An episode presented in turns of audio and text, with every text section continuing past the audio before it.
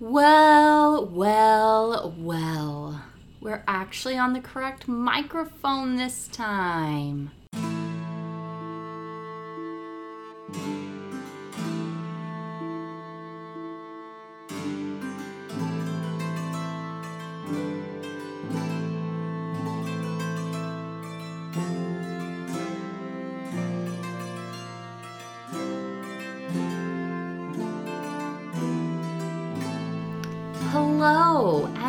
Welcome to Chronically Narnia, a podcast in which we discuss the Chronicles of Narnia chapter by chapter. Today we are discussing chapter 10 of The Horse and His Boy. This chapter is titled The Hermit of the Southern Marsh. Uh, I am uh, your four footed cousin, also known as Kristen, and this is my co host, I'm a horse kiss. A horse kiss. Yeah, also known as Chris. Welcome. Big wet horse kiss. A big wet horse kiss from Hwin to Aravis. Uh huh. All right. So, Anyway. Chris, uh, the Hermit of the Southern Marsh. Yes. What did you uh, get, get? Let's get into this. What do we do? What do we do here? Well, How do we do this? Well, no, I know it's been many months since we recorded our last episode, um, but what we normally do is we start off by doing our summary, where we go through the chapter and pick out five sentences uh, that we think summarize the chapter, hence the name of the segment, uh, and we just read That's those just to call it that. yep, and just to get a baseline for our things to talk about. so. Alright. Why don't you go ahead and do yours? All right. So, um, I guess I'm going first. I'm going to go ahead and do my five sentence summary. These are five sentences I just plucked out of the chapter. Plucked them right out. Tried They're no longer in the chapter. They're not. I cut them out of the book. it's my own version of reverse blackout poetry. Whoa. The lion had almost got Hwin now. Hwin, stumbling and nearly fainting, was just entering the gate. Aravis still kept her seat, but her back was covered with blood. If you run now without a moment's rest, you will still be in time to warn King Lune. Daughter, said the hermit, I have now lived a hundred and nine winters in this world and have never yet met any such thing as luck. Bree turned round at last, his face mournful, as only a horse's can be. Okay.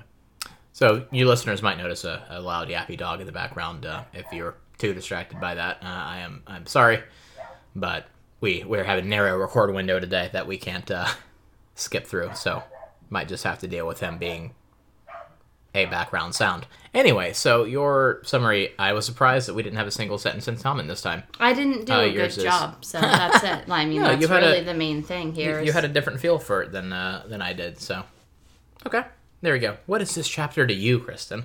Go ahead and we'll read talk your about- summary. All right, let's get into mine. Brew! The north, the green north, neighed Bree, and certainly the lower hills looked greener and fresher than anything that Aravis and Shasta, with their southern bred eyes, had ever imagined. Instead of a dust cloud well out in the desert, he now saw a black moving mass, rather like ants, on the far bank of the winding arrow. In the middle of the gateway stood a tall man, dressed down to his bare feet, in a robe colored like autumn leaves, leaning on a straight staff.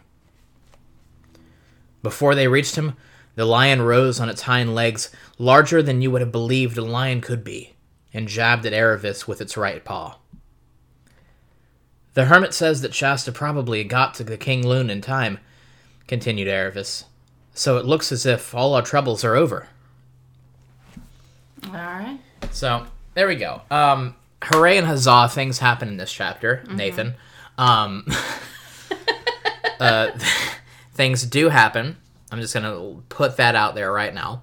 Uh, and there's some things to talk about. So, um, anything that you want to jump in with right away before I start I mean, going through it? I think that we should kind of start closer to the beginning, but something I really do want to hit on is this repetition of the scratches and the symbolism of that. But Yes. um, so closer to the beginning. Yeah, Um, let's go. Let's back it up a little bit. So we have uh, the group wandering through some of this greenest land that the kids have ever encountered, and crossing the winding arrow, which is the river. They have to find a place where they can cross it. And um, noticing off in the distance, as you pointed out, that Rabadash's forces are already at the winding arrow as well. And looking for a place to ford the river. They're so right behind them. They're actually closer to Anvard than, or isn't that is that the name of the city? I think so. They're closer to the city than the kids are, and the kids are gonna have to make up their lost time because they slept. Yeah.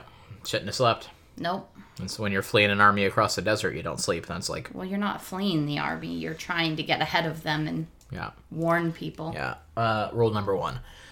Um, Don't so we, sleep. So we, f- we, they find a way to cross the river, and we, I mean, nothing really happens up until that point. Until you know they they see the army coming in the distance, but nothing happens after that until the lion does. So yeah, they start heading uh, a little more hurriedly because of this uh, impending presence, the actual visual visible presence of the army, getting closer and closer, and they. You know, they're trotting along. They're heading along. They're trying to get there quickly. Hwin is really the driving force on this one because Hwin is very much just like, we have to try to get there. She says we must get to Anvard before it, meaning the army. Mm-hmm.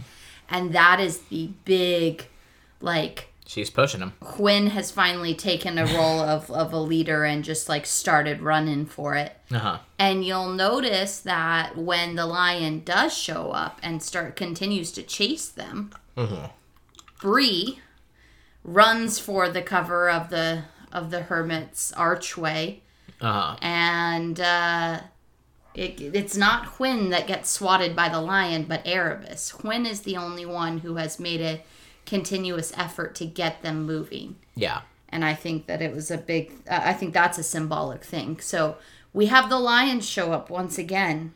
So let's talk about this lion. Is It's Aslan, It- obviously. is it Yes, okay? yes.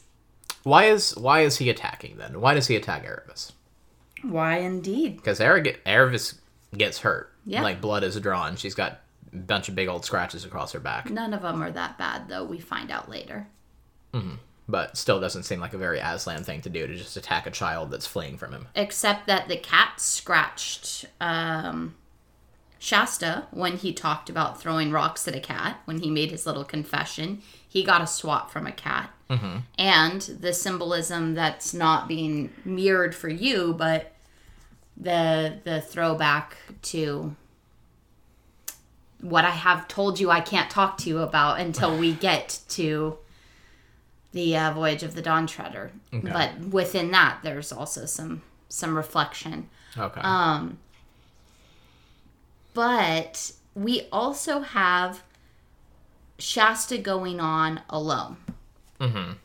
And I think that that is an important part of this because he does look like Prince Corin.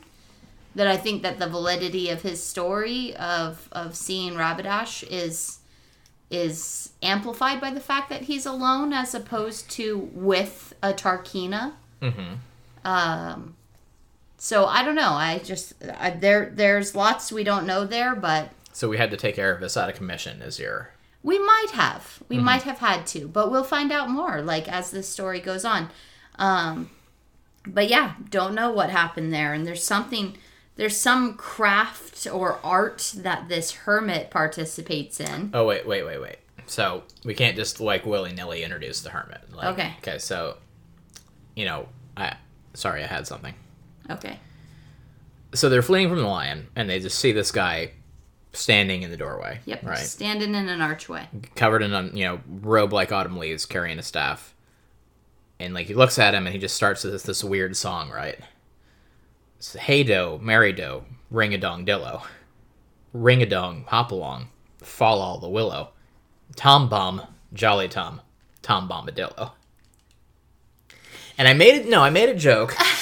um, on last week's podcast, this is the one where we meet Tom Bombadil, but I, you know, I, I I had not read the book before, Yes. so I didn't know anything about the hermit they meet in the woods. But this, it does kind of smack a little bit of uh, Oh yeah. Of this story in Lord of the Rings. And as we mentioned before in a previous episode, this book did come out the same year, and a lot of people believe that uh, the horse Bree is a reference to the town of Bree that they go into in Lord of the Rings. Uh, and this might be another parallel because the the it's a very similar kind of thing Yeah. where they're fleeing from something. You know, in this case, it's just a dumb lion instead of like the The Barrow wight Wights. Yeah, the Barrow Wights. uh, you know, yeah, lions, whatever. But they find like this this weird old dude that's out in the middle of the woods. He's got his own little like peaceful garden thing that he lives in. Like he's dressed weird, and, and he seems to know a lot of stuff. And he he seems to have some sort of supernatural power. we don't know that, but yeah, like he's he says that he's 109 years old and that he practices some kind of art, Yes, and he is aware of both who Shasta and Aravis are. And that So. they're. I, I don't think he's aware of who they are. He, so he uses their names. does he? Yes, he when they he calls out their names before they introduce themselves. I don't think that he does. Look up. Like he only like he calls them son and daughter. Mm-hmm. He doesn't call them by names. I believe he does. No, Am I wrong? You're wrong. Okay. Come in, my daughter. Come in. Come in, my son. Uh, are you are you are you King Lune of Archenland? No, I am the hermit of the southern marsh, and now my son waste no time on questions and obey. This damsel is wounded. Your horses are spent. Rabadash is at this moment finding a ford over the winding arrow. If you run now without a moment's rest, you will still be able be in time to warn King Lune. So he may have knowledge of their plan, but at no point does he ever refer to any of them by anything other than son, daughter, and cousin. Well, okay, whatever. You Yeah. can you can cut all that out. No, I'm gonna leave it in I like being. Uh, so I I, like know. I, I, like know. including audio clips of me just reading sentences out of the book with no inflection. no, I just.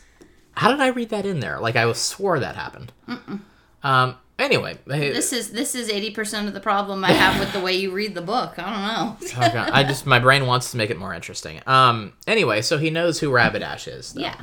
And he's aware of this plan, and he's aware, like vaguely aware of like their plot. Whether whether or not he's aware of their plot, he's giving Shasta the mission to go communicate to the king. Like, Yeah. nope, you're get going, run. Yeah. It's like he basically knows why they're there and he I don't know. He he doesn't demonstrate necessarily anything that is supernatural or magical, but he's got an aura about him. Yeah. Well, and he Um, says, "I my art doesn't tell me anything but the present," or something like that to Hwin when she asks about Aravis Yeah. and whether or not she'll live. So who's the hermit? Who is the hermit? Indeed, that's. I mean, that's a great question. I have no idea. Um, My but my- like, why did why did Aslan chase them in if they're just going to be sitting there? Three of the four of them are just going to be sitting there. yeah. You know, so. Like why why like that's the question. Why would Aslan be hurting them into this guy like when Shasta is the one that has to go on and like keep going further? Like nothing they have to do is here with the hermit. Maybe. Like But they also like need to continue and run, and Bree and Hwin can't apparently, uh-huh. and E- Aravis certainly can't after being clawed by the lion. So yeah, no, this chapter raises lots of questions with what does happen because it's like. And specifically that that Aravis had ten scratches. I think that that's going to be somehow symbolic, but I don't know. Yeah. Uh, also, there's a line in here that I forget what the actual line is, and I don't want to look for it right now. But uh, he says something like, when he's tending to Aravis's wounds, the hermit is like, "Oh yeah, these really aren't any aren't any worse than lashes from a whip, Yes. or something like that." Yes, the line says, um, "For your wounds are washed and dressed, and though they smart, they are no more serious than if they had been the cuts of a whip. It must have been a very strange lion, for instead of catching you out of the saddle and getting his teeth into you, he has only drawn his claws across your back. Yeah. Ten scratches, sore, but not deep or dangerous." Mm-hmm. But then why did Why is Aslan doing this in the first Why? place? my Yes, I know. We've Like- asked that six times already. I'm trying to get a- Why? No, I don't have an answer for mm-hmm. you. I asked the question first. Why? Yes. Why? Why? Why? Why? Why? you want to calm down? Uh, no, I want to know why. I thought I was trying to draw out some speculation. No, I have no speculation I, other than the fact that it is some kind of symbolic blah blah blah blah blah blah blah that has to do with what happens in another book, Okay. which I can't explain to you without spoiling things. yeah. Which is why we're reading these books in the wrong order. Well, here's my speculation. Um, the fact that there's the allusion to it being like no more severe than the cuts of whip or whatnot, almost calls to mind that this is like not necessarily a punishment, but like some form of penance or some sort of like sacrifice that Aravis has to make coming into the like the free north. And like there's I don't know. She doesn't seem like a person who's like not innocent. It's not like she's guilty of something. So I don't think Yeah. it's like Well, and I feel like that's the same as the sh- the, the the scratch that Shasta got, uh-huh. where I think that you know we have a difference of accountability and knowledge of nobility and action and things like that.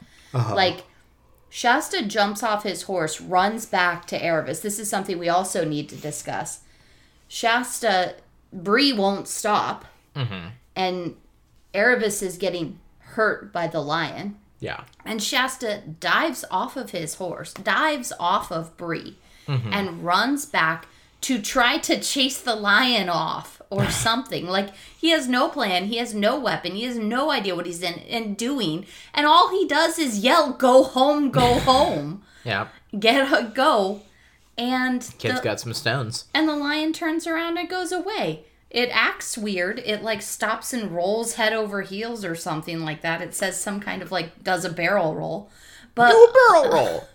Um, um but Aravis, Hwin, and Bree all have to have a real long conversation about this at the end of the chapter, where they all discuss that they hadn't seen that that Shasta was the best of them. yeah.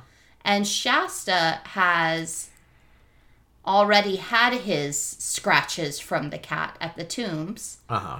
And so we've Much got this. severe. Yeah. And I'm pretty, I thought when they first ran away from the lion and Bree and Aravis, uh, or sorry, Bree and Hwin first met, Mm-hmm.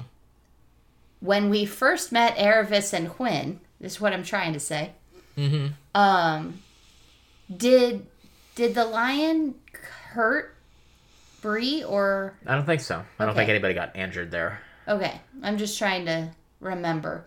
But we've now had, you know, I don't know. It's just the children have a different process of like purification that they have to go through in order to get into Narnia than the Yeah. horses do. Like Yeah, and this, the kids are having to be physically injured Yeah. in order to be welcome into Narnia. yeah, and that's not something that we have precedent for because like we have the Pevensies from the last book who like go into Narnia and like get on great with Aslan without anything happening to them really. Like Edmund gets kidnapped by the witch, but that's not really. Yeah, but Aslan gets killed Yeah. when it should have been Edmund getting killed. Like Mm-hmm. there is some kind of bloodletting ceremony happening Yeah. with the Pevensies. Yeah. I don't know. I mean, we'll have to keep an eye out for it in future books. I mean, it's a, it's it's an interesting comparison because like we have the Pevensies who just kind of stumble in and then become royalty. They're like, oh yeah, there's a prophecy about you guys. These are you're gonna rule the whole country. And then Whereas these- everything about this book is these four individuals realizing that they will be nothing Yeah. when they get to and they're struggling and they're working themselves to the bone and like struggling really hard to get into Narnia. And even then, Aslan apparently shows up and is like, "Yeah, no, you haven't worked hard enough." Yeah, kinda- you're not running hard enough. You're, Yeah, You've been too lazy because you were a slave. yeah, and so like the the vast difference between the way the Pevensies are treated in Narnia and you know Aravis and Shasta and the horses Yeah, is is intriguing. it is. especially since you know we're we're assuming uh, Shasta's from Archenland or something or Narnia wherever. Yeah. We we know that Bree and Hwin are. They are returning home. Yeah. They are from here. This is their so land. maybe that's the difference between the the the kids needing to be beaten.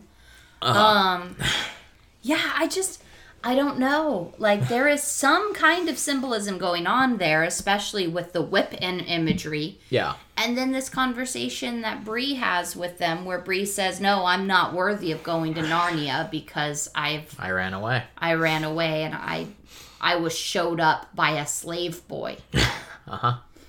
Um and I don't know that that conversation was Well, before we get there, Okay. because that's the end of the chapter, I want to talk a little bit more about the uh, the hermit as a character in this place that is in, uh, because we again have the symbolism and the imagery of a walled garden. yes. So we come into a walled garden, and there is a very like specific description of this garden, where you know there's grass all around.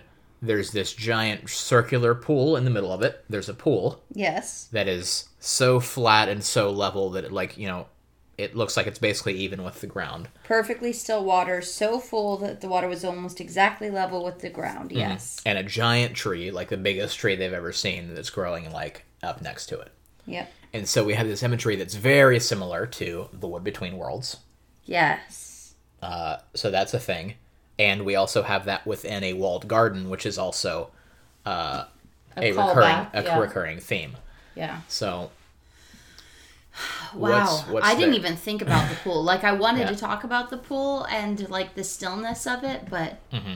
yeah, that that the pool being a throwback to the wood between the worlds and the magician's nephew. This might be this hermit might be some other kind of otherworldly magician of some kind that got into Narnia. Mm-hmm. Maybe.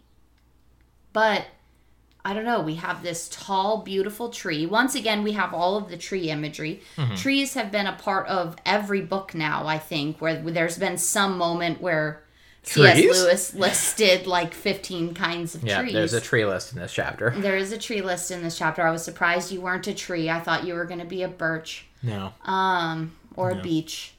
Um, did those already yeah, I think i was a birch did. girl You were a birch girl. um, so, but then we have this one specific tall tree that is the most beautiful and, and hugest. That's a fun word in the chapter. Um, tree that Shasta's ever seen. And Yeah. I mean, we've established that Shasta grew up in an area that didn't have trees. So it, it is significant for him to see a tree as big, tall, beautiful, biggest one he's ever seen because it's like Yeah. the 18th tree he's seen. Yeah. But um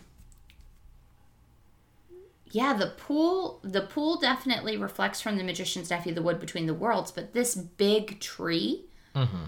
reminds me of the tree that is planted to keep the witch out of Narnia. Well, beyond that, it reminded me of the like the the tree, you know, the tree that fruit came from originally, which oh is yeah, inside of the garden, yes. which is inside the garden. You're right. So if this were if this were in Narnia, we're not in Narnia yet. If it were in Narnia, my first thought would be, you know, in the magician's nephew, we had the tree of life, like obvious symbolism there with the fruit and like, you know, the the witch is there like eating of it and having a cursed life, a half life. yes. as anybody who drinks the blood of a unicorn would. Uh, but eating eating from the tree of life and that all that symbolism with Diggory trying to heal his mom and whatnot. And so this is the tree of knowledge. What is the tree that kept the witch out though? Something that sprouted from the tree of life. Like that was the fruit that that's taken from that tree that they threw out onto Is the ground. Is that the law yeah. Something which like was that. fulfilled in Aslan? Maybe. But like this this But seems you think this is the tree of knowledge? Yeah. Well, I mean, when we have like this mysterious guy here who is just like, you know, hanging out with this tree and is like, seems to know a lot of things and Yeah. knows all the current goings on and is like, you know, I don't know a lot about the future, but present is, you know, that's my art. Yeah. I I know things. yeah. So, I don't know. Interesting. And that was that was kind of what made me really intrigued by the character of the hermit because meeting him for the first time, I thought maybe this is like some sort of allegory for like the emperor across the sea, like this mysterious figure that we've never met before. Yeah. But the fact that he's just like, yeah, I don't know anything about the future, like Mm, yeah. seems it seems to point in another direction. True, true.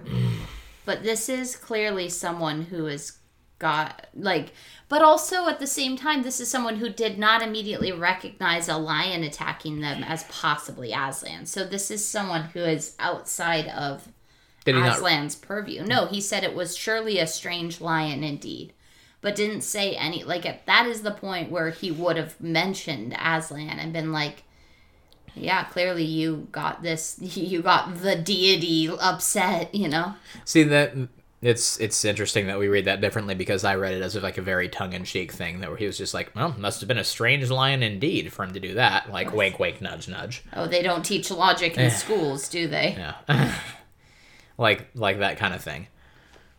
Where he was very knowing but not outright saying it. See, I read it in the opposite Mm-hmm. way as Uh-huh. him as him genuinely expressing a, an ignorance of who who the lion was. Uh, and the language he uses is also interesting because like he refers to uh, Shasta and Aravis as son and daughter, which is kind of a you know could be an antiquated thing, whatever. He refers to the horses as cousins, Yes. and that's interesting. Is he a descendant of King Frank and Queen Helen? Or is he King Frank? He's been here 109 years, so we, Hmm. He- he it's would've not Frank, but Yeah, um, really old man. He is an old man. He he was born before the winter in Narnia, probably, or at the beginning of the. Narnian winter. Yeah, He was probably born when the tree died that was protecting Narnia. Is this tree some kind of reflection of that tree that was protecting Narnia from the witch, Yeah. extending to protect the rest of Archenland and um, Cal- Calormen from the witch once she was contained in Narnia? Question. I don't know. that is a Um, good question because like the the time frame is suspicious because we know like the the queen had a reign of hundred years, Yeah. Uh, and and you we know the kids have been there for some some time Yeah. long enough for susan to be of marrying age yeah, and like nine years later after the rain, would have probably put her somewhere in her early twenties. yeah So the timeline works out. yeah it for does him to have been born like right at the beginning of of the witch's reign in narnia yeah.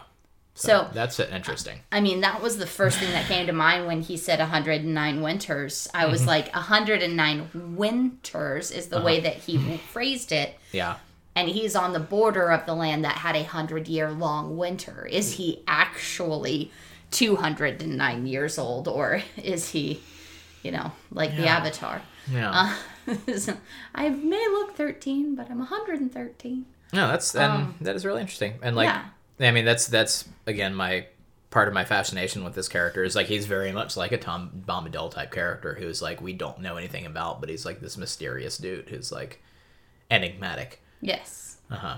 Very enigmatic, but also like we trust implicitly. He's written in such a way that we just trust him. Like there is no uh, ill intention in him, which is which is rare for me in these kind of characters. Like I'm a very empathetic reader, and I read a lot into books. So like there are times that there are characters who are absolutely 100% completely trustworthy that I read, and I'm like, mm, sus- suspicious. You're being suspicious. Don't be suspicious. Um, I don't like this guy. So, um, but this this character of the of I remember not liking him as a kid. I remember not trusting him as a kid. I definitely remember that. But like in this read through, I find him to be, you know, someone I put confidence in. You're you're a very suspicious person for a person who had a childhood as relatively good as yours was. It's true. it's like I feel like you were betrayed a lot by people you trusted as a as a young woman. Uh, I don't. I don't know. I, I just didn't have a lot of people that I trusted, so therefore, the the requirements to enter into the pool of people I trusted was not one chapter in a book where you maybe gave somebody goat's milk when they didn't like goat's milk. Yeah. You know, like. Yeah. Um, But yeah, this he has been around, and I think that the fact that he calls the horses cousins just calls back for me to um the the just the relationship that Frank had, the cabbie had with um his horse friend. Strawberry. Strawberry. How could With you forget old strawberry? strawberry. Fletch. Yes. Fletch. Mm-hmm. Fledge. Fledge. Yeah. Not Fletch. Fledge. Yeah. Fletch is a cooler name.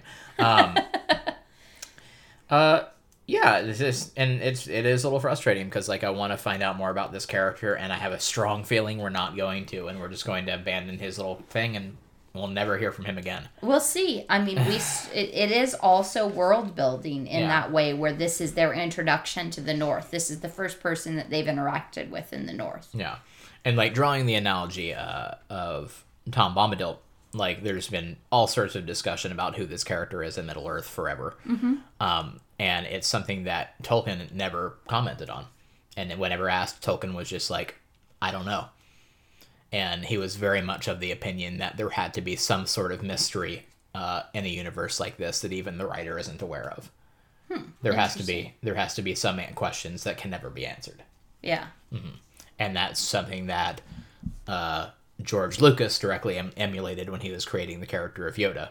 Yeah. It was just like, I don't ever want his species to be named. I don't want him to have a planet of origin. I don't want us to know anything about him Yeah. because he has to be this mystery in the universe. Interesting. And those kinds of characters are, I think, always fun.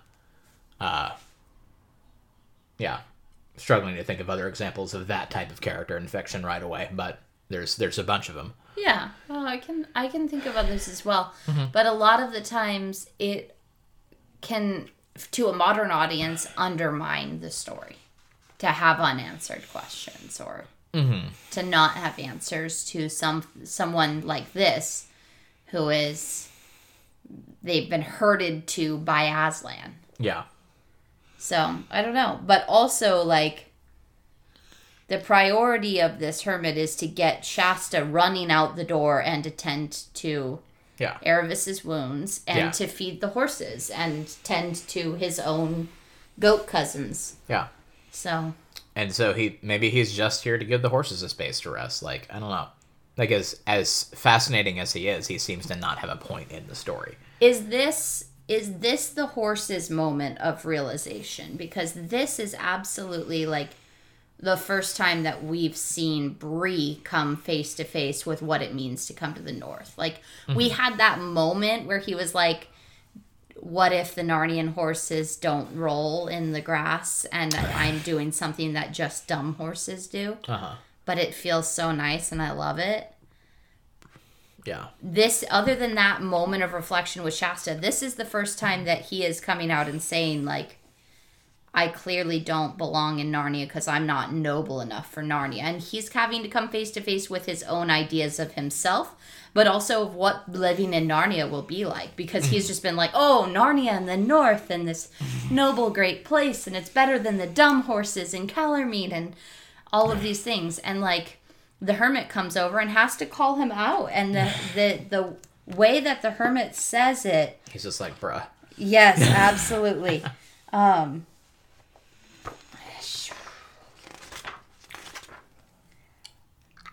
when when Bree says um I've lost everything and the hermit comes over and it's just like mm, my good horse you've lost nothing but your self-conceit.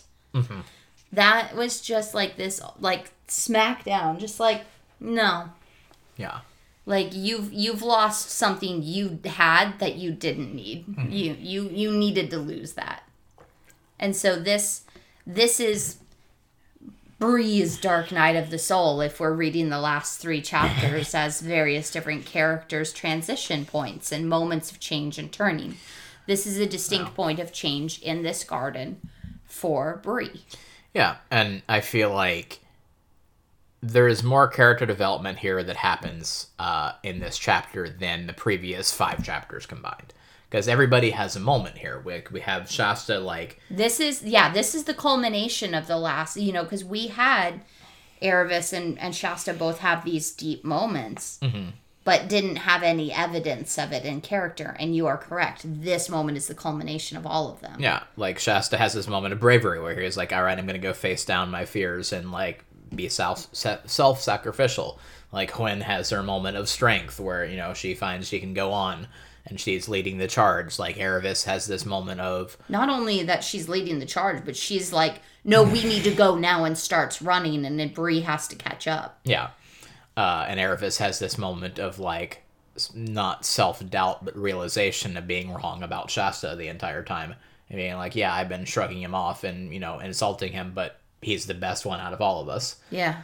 Uh, and then Bree, of course, has this you know crushing moment of being like, well, I'm not good enough for this place. Mm-hmm. And so all these characters have some real hard internal conflicts that they kind of resolve or Yeah. work on resolving in this chapter. Yeah, and this chapter is just like a boiling pot with all of these different characters' moments. And I think that this chapter does a really, really good, good solid job mm-hmm. of bringing all of those characters' slow build up Yeah. into a single chapter through their all of their reaction to this chapter's events. Yeah.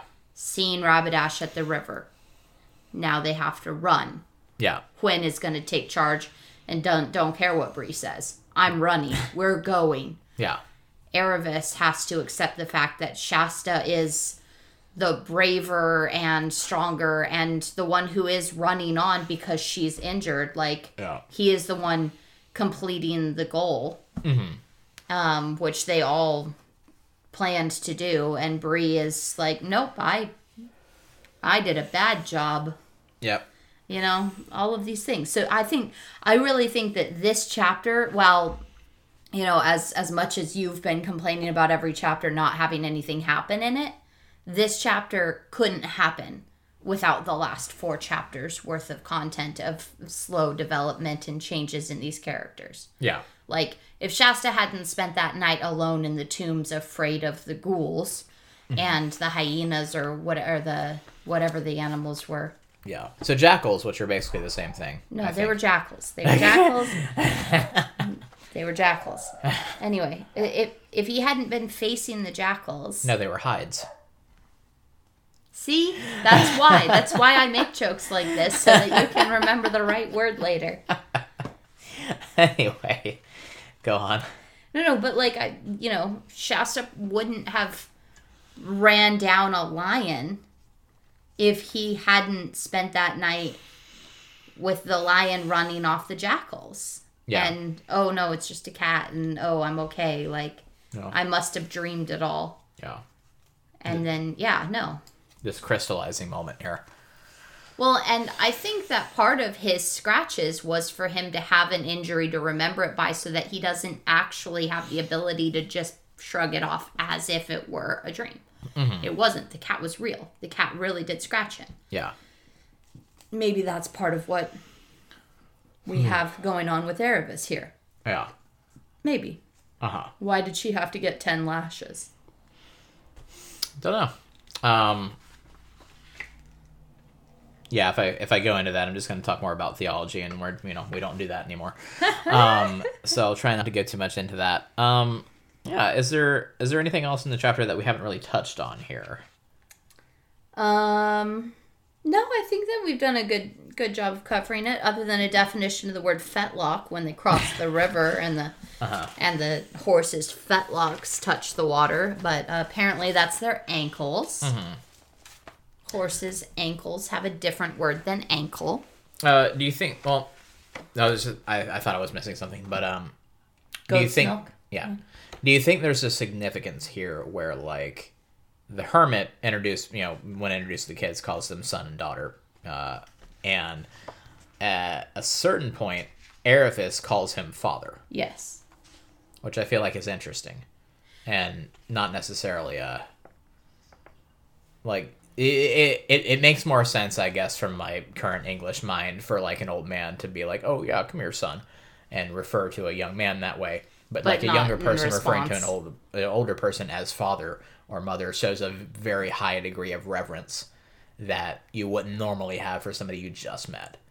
Yeah, I don't know because I feel like uncle is uh, is a more co- like even cross culturally Uh-huh. calling an un uh, like a a respectful title for an older man or woman aunt or uncle. Yeah. But um, father is a word that confused me when I read this as a kid. I thought that this was her father, and I was like, how did her father get here? Like it genuinely Yeah. confused me in that way um because words like that didn't make sense to me as a kid Uh-huh. but also we have just like yeah, son, daughter, cousins, Mm-hmm. and then she calls him father in reply.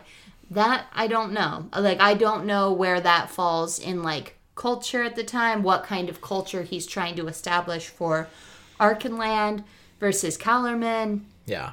Um I think this is a title change for Aravis because she's always been Tarkheena, and now she is daughter. Mm-hmm. Okay. Um, so I think that there's a moment of like title change in that.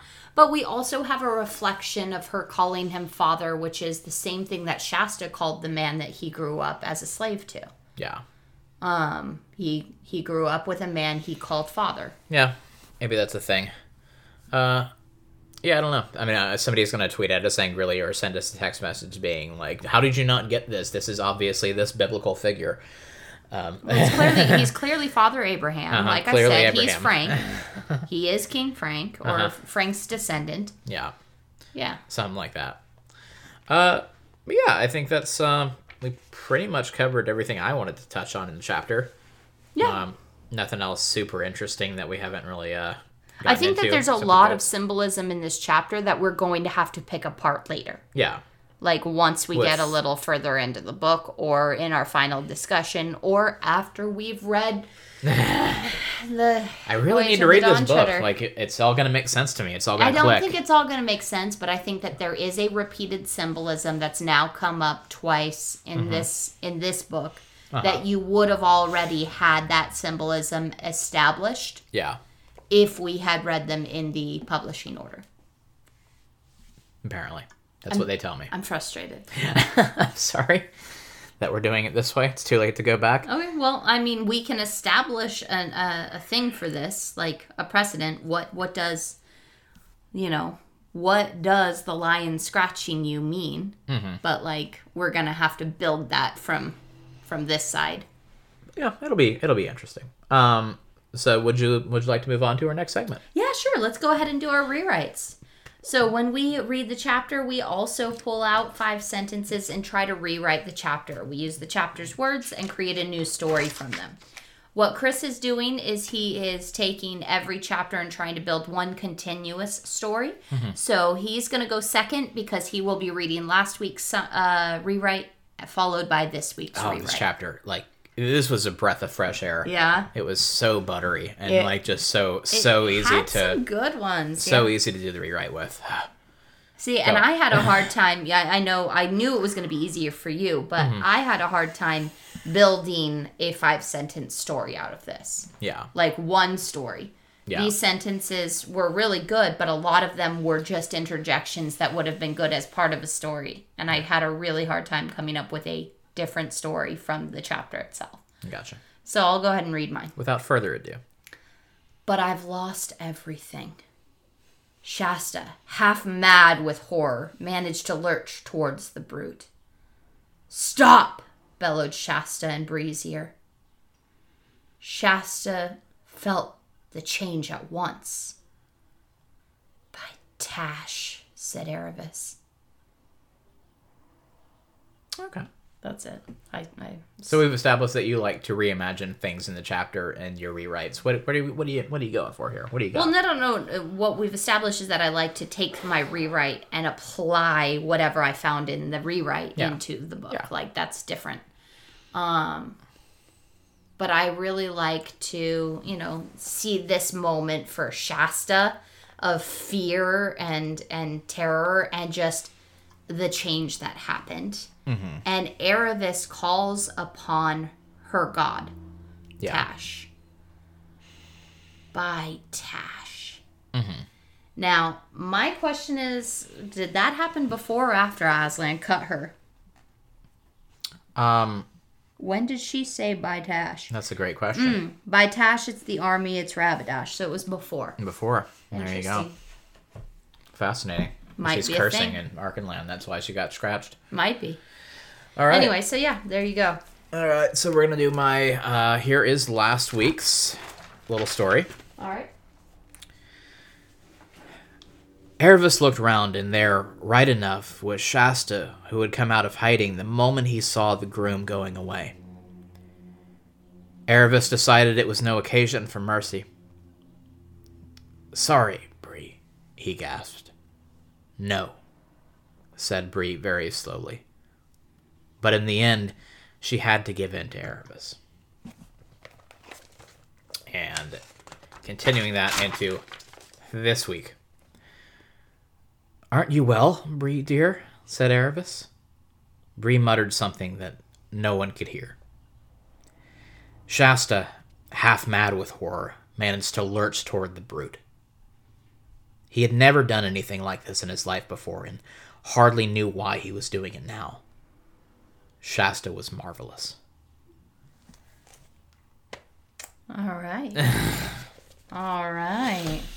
So where are you going? Where are you going? You've only got like five more. I know. I'm gonna I'm gonna have to wrap this up somehow. Yeah, you Uh-huh. got you've got to come to some resolution. I know. It's gonna be. It's You've gonna got be all rough. these plot lines going on now. Yeah. No, not not not that many. Yeah, you do. Um, so there's our rewrite. Uh, again, we want to open this up to uh, anybody who might be listening. We will absolutely take any rewrites of this chapter you guys have. If you want to send that in to us via email, we'll throw you the email address at the end of the episode. But uh, we have not yet gotten one of these. Like we keep saying that we'll read them on the podcast, but haven't gotten a single one. True. So be the first. Um. Anyway, so let's move I'm in. sneeze. Anyway, so uh, let's go ahead and move into our last segment, uh, and this is the one that I kind of spearhead because Kristen kind of hates it. But what we do here is I go through the chapter and I give it a rating out of a five star system, uh, just saying how well the chapter did what it tried to do. Uh, what is our rating system Bowls week? of goat's milk. You got that one right away. Yep. Didn't have to think about it. Bowls of goat's milk. All right. Um gosh, this was a good chapter. This was actually good. Uh and I don't see No, it's just it, it's maybe it's so refreshing because like the past 4 or 5 chapters have all been kind of trash. I don't think they've been trash. I think they've been. This chapter is only this good because of the last four chapters. Yeah. Like it's it's you a have to retroactively look at yeah, them that way. It's a building point. I'm not going to go give retroactive ratings now. Uh, that would be a dumb move for a podcast to make. Um, but yeah, no, I liked it. I'm, I'm trying to think of any glaring flaws that were in this chapter. Like it had good action, it had good pacing. Like we do some world building, we learn some mysterious things. Like we have questions at the end of it that are intriguing. We do really good character development that comes to a head with all four of the main characters, which has not happened in a single chapter in this book. I, yeah, I would say, dare I say, in any of and the books. anything like this is like really good really tight there wasn't anything in this chapter that felt out of place cs lewis doesn't break the fourth wall a single time inaccurate. does he He does. gosh i i mm. which where where is it It is. Um. Yeah. No, he does. It's uh on in my chapter. It's it's page two. It would probably be about page four in your book. If you had been there, Ah. you would probably have known he didn't. That he was seeing oaks, beeches, yeah. silver birches, rowans, and sweet chestnuts. yeah that one right before the tree list too Yep. Uh so yeah i was gonna say if it weren't for that i was gonna give this chapter a perfect score Ooh. um but almost almost there you good over there Yeah. Just, Oh. just hit my my leg. okay I do have the map. yeah Why would you put the map? no way! It's at the beginning of the book. uh-huh i'm glad you found this I've never seen Um, the map in this book.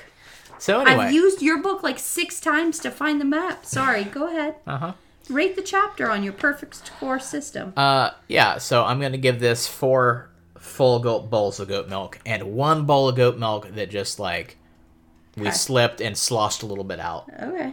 Uh, but it mostly made it there intact.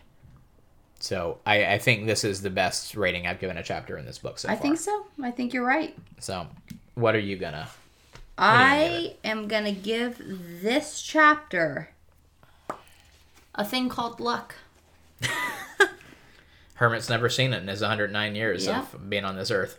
But it exists. And it's this chapter. Wow, Wow. wow. Wow.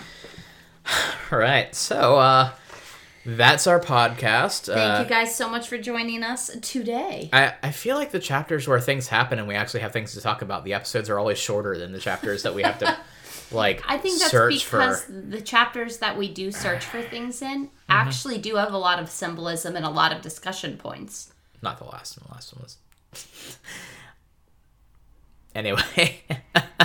So, next time we will be reading chapter 11 of The Horse and His Boy, which is titled The Unwelcome Fellow Traveler. Gosh, who who joins him on his journey? Who indeed? Is it some sort of red bird? Is it a beaver? You think it's a Um, beaver? I don't know. I mean, maybe a beaver would be welcome. Just trying to think if maybe it's Tumnus. Um, He just comes out of the Oh. woodwork. Tumnus. Thank you for reminding me. This chapter, the moment where he, uh, the the hermit is giving her the bowl of milk and the horses the grass and mm-hmm. ma- and mash. Mm-hmm. He re- he feels like he is the spiritual analog of Tumnus mm-hmm. or Lasaraleen, Yeah. but more so Tumnus in this chapter of restorative power Okay. To these other characters, operating in that same kind of role as Tumnus with Lucy, or the Beavers with the other kids, or Tumnus again with Shasta, Uh huh. or maybe Lasaraleen with Aravis. Okay. Just Yeah. throwing that in there, we now have the Hermit with the rest of the characters. That's a motif. It is. All right. Cool. Cool. Um, that being said, uh, sure, I'll I'll take this. I'm gonna cut all of that out. That being said, Yeah, that being said, uh, until next time when we talk about who that mysterious traveler might be, uh, you can connect with us at Chronically Podcast on Facebook and Instagram. You can send us some tweets at Chronically Pod on Twitter. I think we still have some sort of poll up for what our Patreon bonus should be. the poll will probably be down, but I might have to relist it because there have been no replies to the Twitter poll yet. Man, makes me sad. You hear that, listeners? You're making me sad. Um, or you can email us your fan art of uh, some sort of black moving mass that is actually a bunch of soldiers by the river. They look like ants. They look like ants. Uh, send us your fan art of a bunch of ants Where? uh, at chronicallypodcast at gmail.com. and as Chris mentioned, there is a Patreon. Uh, it is uh, patreon.com slash chronically podcast. And if you are interested in getting something for supporting us, you are welcome to uh, give us your feedback on that on Twitter. We will have another poll up listing um, possible things that we might do on the Patreon. But in the meantime, you can support us on the Patreon for nothing in return Uh huh. because you just want to support us. We only need we only need five more dollars a month in order to cover the hosting fees. So So we can break even. this would be a, a, a negative or a non-negative financial investment for Yep. us. I mean, all that electricity that we spend keeping your laptop running, and you It's know, on battery power right now. it's not plugged in right now. You have to plug it in eventually. Like the power comes from somewhere. Yes, but when, when when we record, it's only on battery. It is stored energy. Uh huh. Anyway, until next week, Don't drug your maid. don't forget to grease those oats. Bye.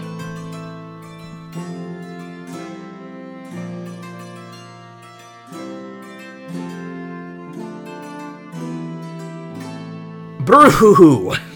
The North. The Green North, Nade Bree. Why? Yes, why? Why? Why? Why? Why? Do you want to calm down? No, I want to know why.